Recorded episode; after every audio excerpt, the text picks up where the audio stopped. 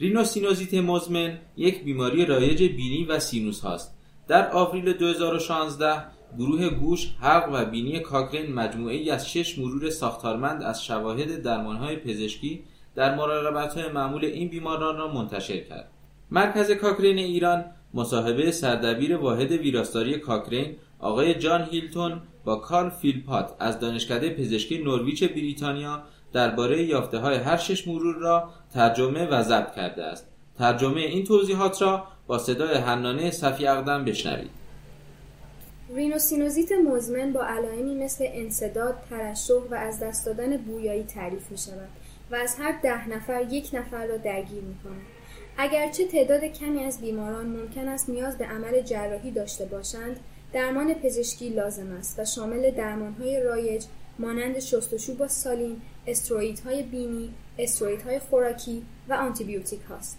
ما همه این موارد را در شش مرور کاکرین خود پوشش داده ایم و من در چند دقیقه پیش رو آنچه را که یافته ایم با شروع از های داخل بینی خلاصه خواهم کرد. اگرچه ما کیفیت شواهد را به دلیل سطح جزئیات ثبت شده در کارآزمایی ها پایین ارزیابی کردیم به نظر می رسد های داخل بینی به بهبود همه علائم کمک می کنند. اما شواهدی وجود ندارد که یک نوع موثرتر از دیگری باشد یا دوزهای بالاتر بهتر از دوزهای پایینتر باشد یا اینکه اسپری پمپ بیشتر یا کمتر از آرسول موثر باشد. خونریزی های بینی در گروه استروئیدها شایعتر بوده و با دوزهای بالاتر نیز بدتر می‌شد. اما این اثر نامطلوب شامل تمامی شدت ها از جمله رگه های کوچک خون. ما دو کارآزمایی در رابطه با شستشوی بینی با سالیم یافتیم که گروه های بیمار و درمان بسیار متفاوتی را مورد بررسی قرار داده بودند. این باعث می شود تا نتیجه گیری عملی دشوار شود. با این حال شواهد نشان می دهد که استفاده از اسپری سالین با حجم کم بر استرویدهای بینی برتری نداشت. اما ممکن است شستشوی روزانه با حجم زیادی در حد 150 میلی لیتر از محلول هایپرتونیک سالین در مقایسه با دارونما مزایایی داشته باشد.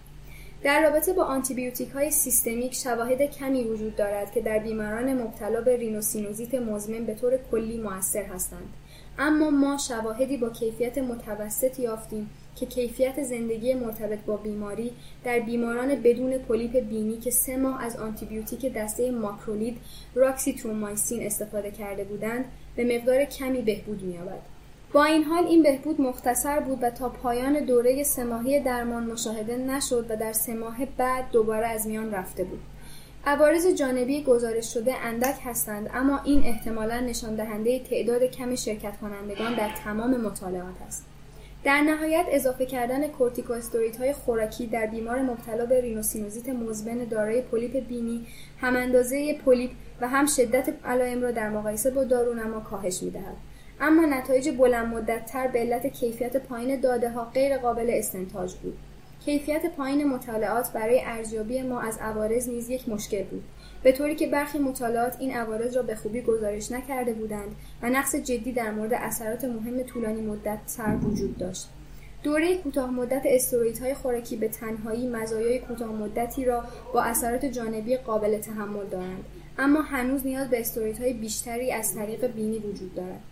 همچنین به نظر می رسد دوره های متناوب های خوراکی ممکن است در یک استراتژی درمان طولانی مدت جایگاهی داشته باشد به طور خلاصه دستورالعمل مشخصی در مورد اینکه چگونه می‌توان دوره های کوتاه مدت های خوراکی را به تنهایی یا به عنوان مکمل درمان طولانی مدت موضعی برای مراقبت های اولیه و ثانویه استفاده کرد مورد نیاز است. تحقیقات آینده باید به زمانبندی مصرف های خوراکی و ایمنی استفاده از چندین دوره کوتاه مدت در طول زمان بپردازد. برای کسب اطلاعات بیشتر در مورد این شش مرور و مرورهای مرتبط با آن از گروه گوش، حلق و بینی کاکرین به سادگی به Cochrane Library نقطه بروید و chronic rhinosinusitis را جستجو کنید. خلاصه فارسی این مرورها با جستجوی رینوسینوزیت در وبگاه مرکز کاکرین ایران به نشانی کاکرین نقطه ir بخش کتابخانه کاکرین قابل دسترس است.